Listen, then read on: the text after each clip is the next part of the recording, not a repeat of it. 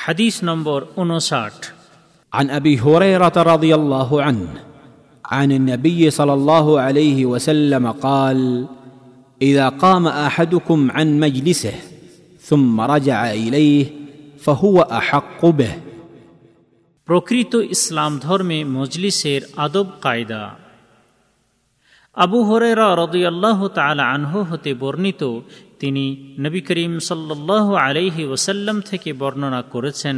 নবী করিম সাল্লাহ আলাইহি ওয়াসাল্লাম বলেছেন, তোমাদের মধ্যে থেকে যখন কোনো ব্যক্তি নিজের বসার জায়গা হতে উঠে গিয়ে আবার সেখানে ফিরে আসবে, তখন সেই ব্যক্তি উক্ত জায়গাতে বসার অধিকতর অধিকারী হবে।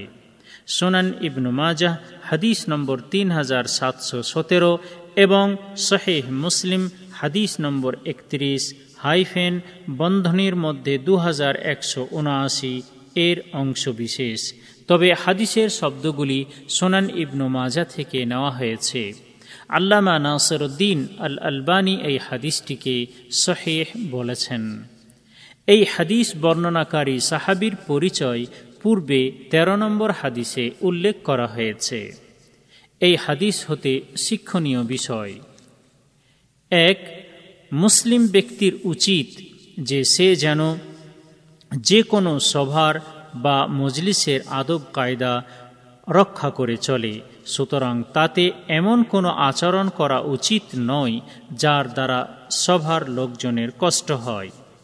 দুই যে কোনো সভার বা মজলিসের আদব কায়দার অন্তর্ভুক্ত একটি বিষয় হল এই যে, মজলিসে অংশগ্রহণকারী ব্যক্তি যখন তার কোনো প্রয়োজনীয় কাজ বা অজু কিংবা পবিত্রা অর্জনের, কিংবা পবিত্র অর্জনের কাজের জন্য নিজের বসার জায়গা হতে উঠে গিয়ে আবার সেখানে ফিরে আসবে, তখন সেই ব্যক্তি তার উক্ত জায়গাতে বসার অধিকতর অধিকারী হবে।